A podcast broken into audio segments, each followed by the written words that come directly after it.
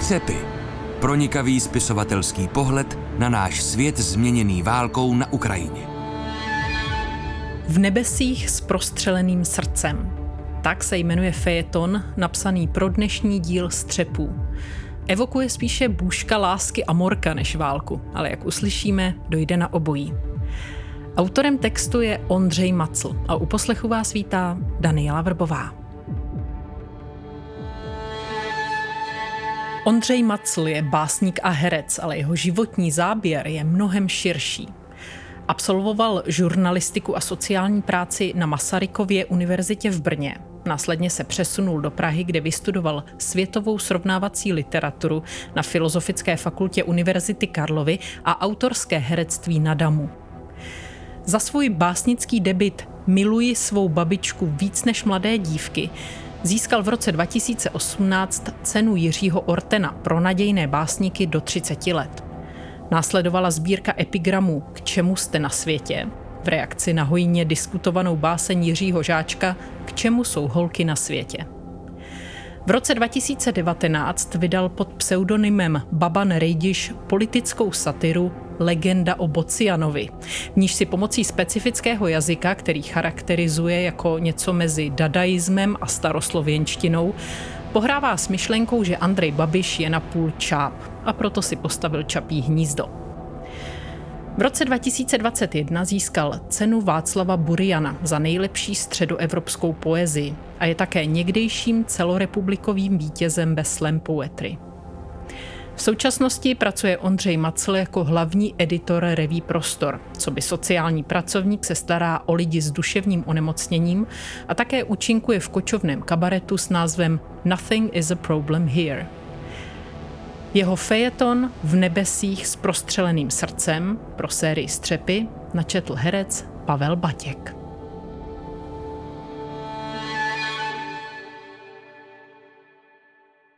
V den, kdy začala válka, jsem cestoval do Londýna na rande.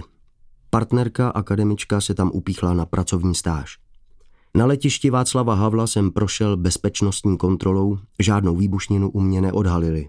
A při čekání v hale na mě vyskočily z mobilu první zprávy o útoku na Ukrajinu. Souběžně se zprávami od tebe, že se na mě těšíš jako blázen. Na palubě jsem si připnul bezpečnostní pás a stěží upínal pozornost k pantomimě letušky s kyslíkovou maskou, protože člověk doufá, že při jeho letu se nic tragického nestane, že se mu nikdy nic tragického nestane. Mezitím z jiných letadel se jako ještěří vejce snášely bomby na ukrajinskou infrastrukturu, někde i výsadkáři z Kalašníkovi, jinam dopadaly balistické rakety. Vlastně nevím, jak takový útok funguje. Naposled jsem rozmístěval vojáčky po ornamentech koberce a vrtulník se spouštěl z parapetu sevřený dětskou rukou. Když vojáčci popadali, přišla máma, abych je se sbíral zpátky do železné bedny. Jenže Putinovu armádu už nešlo se sbírat. Charkovem, Kijevem či Mariupolem houkaly sirény, aniž byla první středa v měsíci.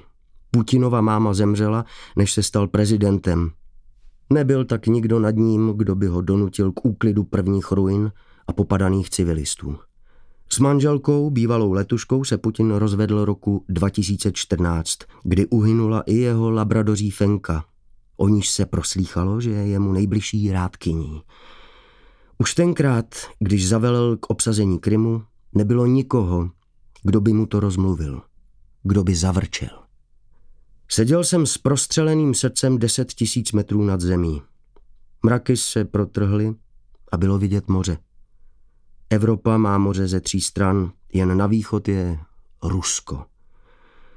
Kdybych byl Ukrajinec, dnes by mi zakázali opouštět svou zemi a nastoupil bych branou povinnost – Narychlo bych se učil míchat koktejl pro Molotova, zapojil bych se do stavby barikád, trávil bych čas se zraněnými. Kdybych byl Ukrajinka, asi bych s prvním ohrožením domova prchal v mrazech k hranicím. Později jsem slyšel o matce, která v tlačenici udusila na prsou své dítě. Jiné ženě zastřelili před jejími zraky rodiče. Další dovezla své děti k příbuzným do východních Čech aby pak vyrazila zpět za nemohoucí babičkou. Po první vlně Solidarity byl vítací stánek na hlavním nádraží v Praze přesunut z hlavní haly nahoru do té historické, protože pohled na uprchlíky kazil lidem obchody. V přízemí mohl zůstat leda památník Vintnových dětí. K mladším dobrovolnicím v oranžových vestách se občas přichomítnul chlápek s tím, že si na ně počká venku. A jiný dobrodinec přišel s nabídkou, že u sebe rád ubytuje hezkou holku, max 30 let, která by zvládala úklid a domácí práce. Ale to předbíhám a nic z toho se mě netýkalo. Svůj třicátý pronájem jsem opustil na jediný víkend jen s notebookem, knihou Řeky Londýna, kartáčkem, tričkem na spaní, dvěma páry ponožek a trenek. Skutečné výbuchy jsem slyšel posledně na Silvestra, nalitý u Messengeru jak rumová pralinka, potom, co kamarádi zrušili plánovaný mejdan, že se jim nechce slavit s covidem-19 ve vzduchu. Teď mi však hrála do uší anglická hudba a letadlo klesalo k ostrovu. K bytosti, do které jsem byl zamilovaný. Po přistání jsem jako jediný zatleskal. Palubu se mnou opouštěla skupinka dívek převlečených za jednorožce. Ukrajina byla daleko. Ve výstupní hale zářila žlutomodře leda bižuterie v sousedství flašek s předraženou vodou. Míjel jsem nápisy duty free a hledal nenápadné exit. A když jsem tě od posledního turniketu konečně uviděl, Smála se na mě jako den splněných přání. Musel jsem uhnout očima a otevřít ten správný QR kód, aby povolila i poslední ocelová tyčka mezi námi. Naše ústa se do sebe hladově zaklesla hned u automatu na jízdenky. Když už by to některého z Viktoriánů mohlo pohoršit, nabídla si mi svačinu, sladkou i slanou verzi. Pustil jsem se do masové kapsičky z pekárny Grex, a teprve potom jsme si mohli začít povídat. Jaká byla cesta? Co máš chuť podniknout? A co říkáš na tu hruzu? Na Ukrajině. Nebylo zbytí.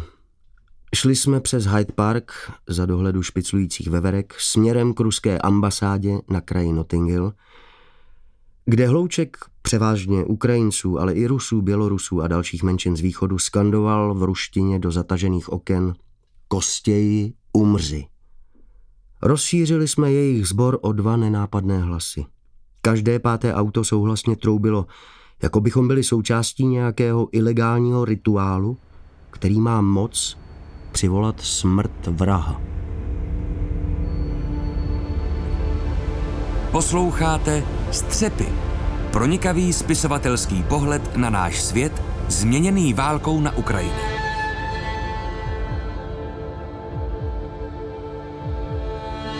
Ondřej Macla, vítám ve studiu Českého rozhlasu Plus. Dobrý den. Dobrý den. Skutečně ten text popisuje vaše zážitky z prvního dne války? Částečně. Možná to bylo druhý den. Vím, že ještě těsně předtím jsem zažil tu velkou demonstraci na Václaváku a viděl jsem potom ten značný rozdíl mezi tím, jak ten začátek války prožívali jsme my tady v Česku a lidé v Anglii a to mě možná inspirovalo víc, než že jsem se držel úplně všeho přesně, jak se to stalo. A je to tak, že čím dál na západ od Ukrajiny, tím ta válka tam doléhá méně? Uvědomil jsem si určitě, jak pro nás je to mnohem naléhavější, jak tou blízkostí, tím, že ukrajinská menšina je jedna z největších u nás a tím, že tam čteme historické paralely s ruskou okupací. Překvapilo mě to, že když jsem potom při letu do Anglie hledal nějaký akce, takže se v nich angažovala především ty menšiny z té východní Evropy, takže ačkoliv země jako Anglie se politicky účastní těch sankcí, tak bych řekl, že pro ty lidi je to mnohem dál a neprožívají to tolik sami. A jak vnímáte tu situaci v Česku? jednak tu vlnu solidarity na straně jedné, ale na straně druhé, což je zmíněno i ve vašem textu, odsouvání toho přijímacího centra na hlavním nádraží mimo pozornost lidí nebo nebezpečí zneužívání těch uprchlic?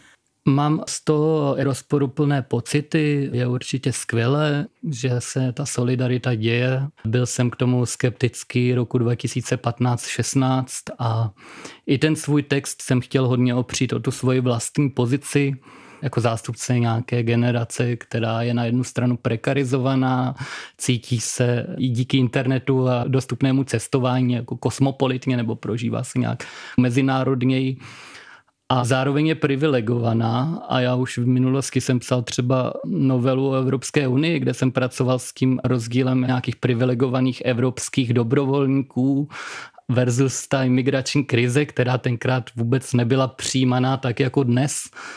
A i dnes to cítím palčivě, protože zatímco třeba jsme otevření ukrajinským menšinám, tak ve stejnou dobu dneska s chodou náhod jsem editoval text Tomáše Uhnáka o jednom národním parku na hranici Polska a Běloruska, kde různé menšiny z těch vzdálenějších zemí tak jsou de facto uvězněné, nemůžou ani do Polska, ani do Běloruska, umírají hlady. To jsou menšiny uprchlíků, myslíte? Afghánistánu, z Iráku, z mnoha dalších zemí se dostali do pasky a nemůžou ani do Polska, ani do Běloruska a je to ta hranice Evropské unie, které jsem součástí.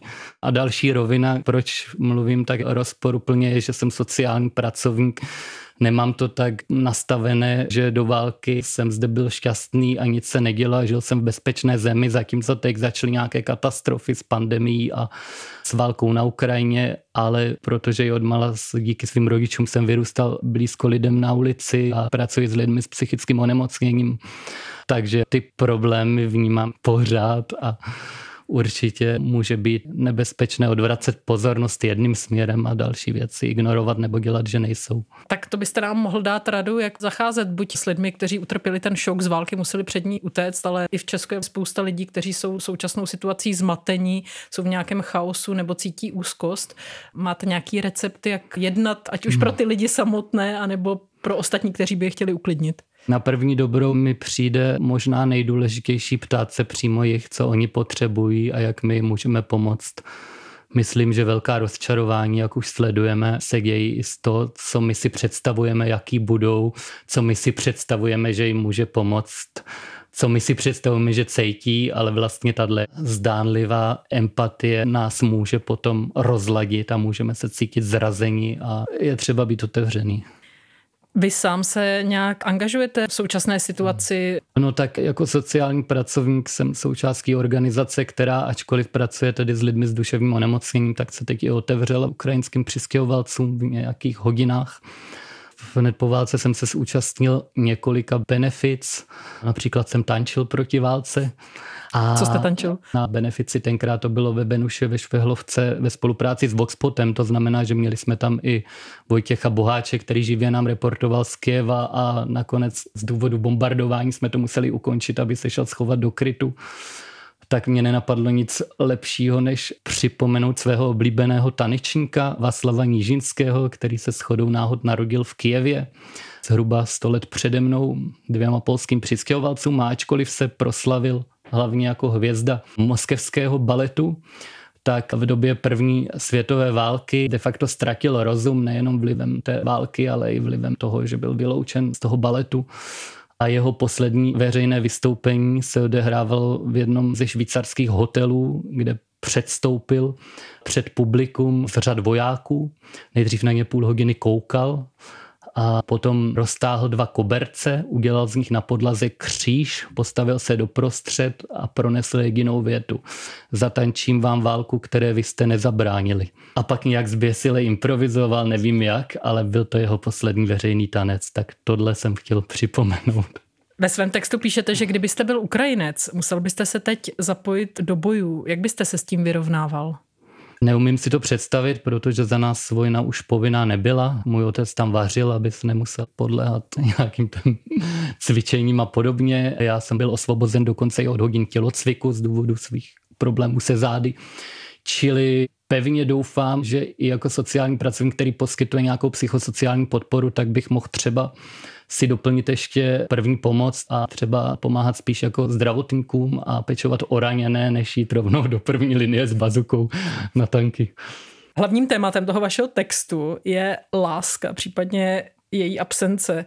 To je takové trochu možná překvapivé spojení. Tu stranu s absentující láskou představuje Vladimír Putin. Je to podle vás opravdu tak jednoduché, že kdyby měl někoho, kdo ho skutečně miluje, nebo kdyby on sám byl do někoho zamilovaný, tak tu válku nespustí? Myslím si, že je to trochu pohádka, kde mě pomohlo to jeho spojování s Kostějem nesmrtelným, jako nějakým antihrdinou. O Vladimíru Putinovi se ví, že třeba má velice rád psy, jak jsem zmiňoval jeho milovanou labradorku. Existuje i slavný komiks, který popisuje Vladimíra Putina pohledem psa.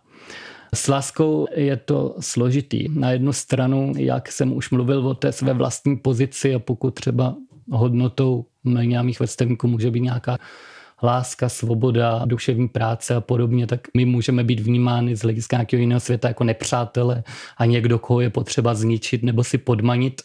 Zároveň vybavují se mi práce politologů, tuším Michela Harta, Antonia Negriho, který pracují s myšlenkou, že i takové ideologie jako rasismus, fundamentalismus nebo tyhle směry myšlení, které si často spojujeme spíš se strachem a nenávistí, tak oni interpretují z hlediska lásky, že ti lidé se takto neřídí jako z hlediska jenom nějaké nenávistky k nepříteli, ale že tam mají i nějaký ideál lásky ve jménu, které se máme sjednotit, ve jménu nějakých ideálů, často i třeba mesianistických, že je třeba chránit tento vyvolený národ. To je taky, co se objevuje v diskuzích o současném Rusku.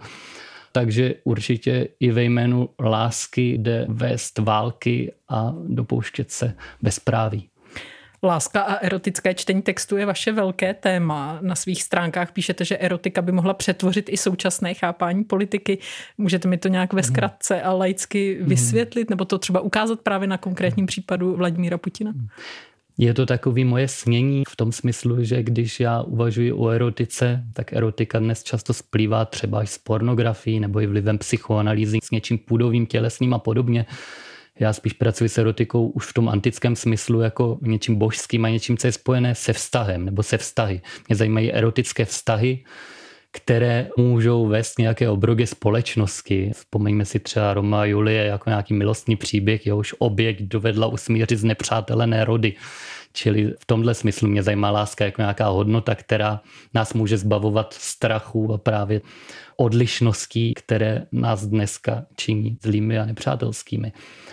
Čili takhle já rozumím erotice a politika takhle na první dobrou může působit, že je něčím úplně opačným, že to jsou nějaké cynické vztahy, kde se vyjednávají zájmy mocných a bohatých a podobně. Ale vlastně i ta politika je pro mě historicky sférou těch vztahů, nebo že tam si vyjednáváme, jak chceme žít společně.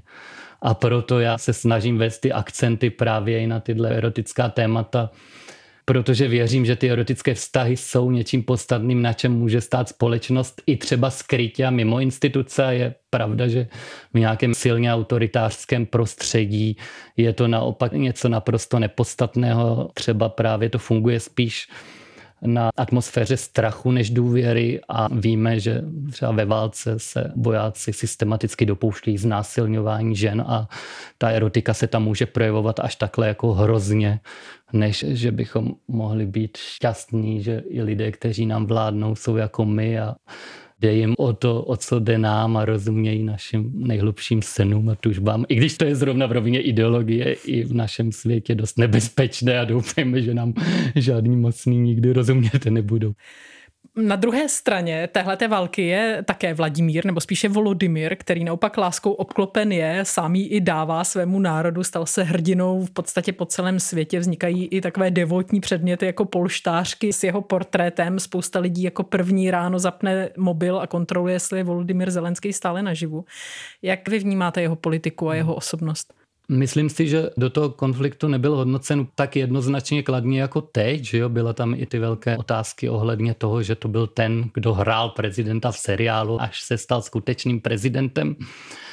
Ale paradoxně ta situace a to, jak se zachoval v tomhle konfliktu, ukazuje, že právě to, že byl umělec, že byl bavič, že byl tanečník, tak mu umožňuje být spojen se světem. Je to možná vůbec první konflikt, kde hrajou takovou roli sociální sítě, které on umí tímto způsobem využívat. Čili právě to, že on umí zacházet s herectvím, s retorikou, aniž by to byla nějaká přetvářka, ale že i věří těm věcem, které zastává, ale umí je zároveň atraktivně pro náš svět podat, tak si získává tak silnou podporu po celém světě. V jednom z rozhovorů s vámi mě zaujala myšlenka, že oslavná poezie ve službách panovníků, jaký známe například z antiky nebo ze středověku, nezahynula, jenom se dneska projevuje formou marketingu. Můžete to nějak rozvést a ukázat to na utváření mediálních portrétů současných lídrů, hmm. kteří třeba se k té válce vyjadřují?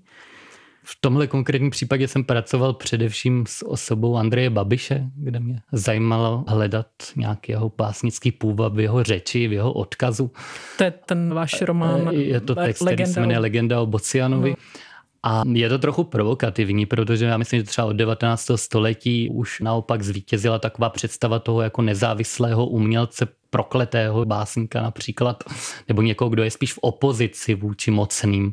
Ale do té doby to bylo časté a já, protože jsem básník, tak mě baví hledat různé přežívání poezie nebo básnických prostředků mimo ty klasické knížky v malém nákladu, který mají velice malou komunitu kolem sebe. Čili myslím si, že marketing určitě básnické prostředky používá, a zároveň poslední deset let se hodně mluví o nějakém návratu angažované poezie, která podobně jako třeba básníci už avantgardy by chtěla vnášet nějaké impulzy do širší veřejné diskuze a ovlivňovat svět ale přijde mi, že spíš než jako ta firma funguje jako nějaká politická neziskovka. Ale baví mě se potom ptát. Vy jste hlavním editorem reví Prostor. Jedno číslo bylo celkem nedávno věnované válce z různých pohledů. Jaké postřehy a myšlenky vás v něm nejvíc zaujaly? Já když jsem naskočil jako editor do čísla věnované válce, měl jsem pocit, že nechápu, proč to téma děláme. Přišlo mi to v tu dobu nedůležité. A to bylo přesně kdy? Bylo to na podzim, vyšli jsme v prosinci. Jediné, co tu nějak lehce na to téma rezonovalo v české společnosti, byla nepříliš zdařilá evakuace našich spolupracovníků z Kábulu, ale jinak byla pandemie že, a mnoho dalších témat, čili nerozuměl jsem tomu.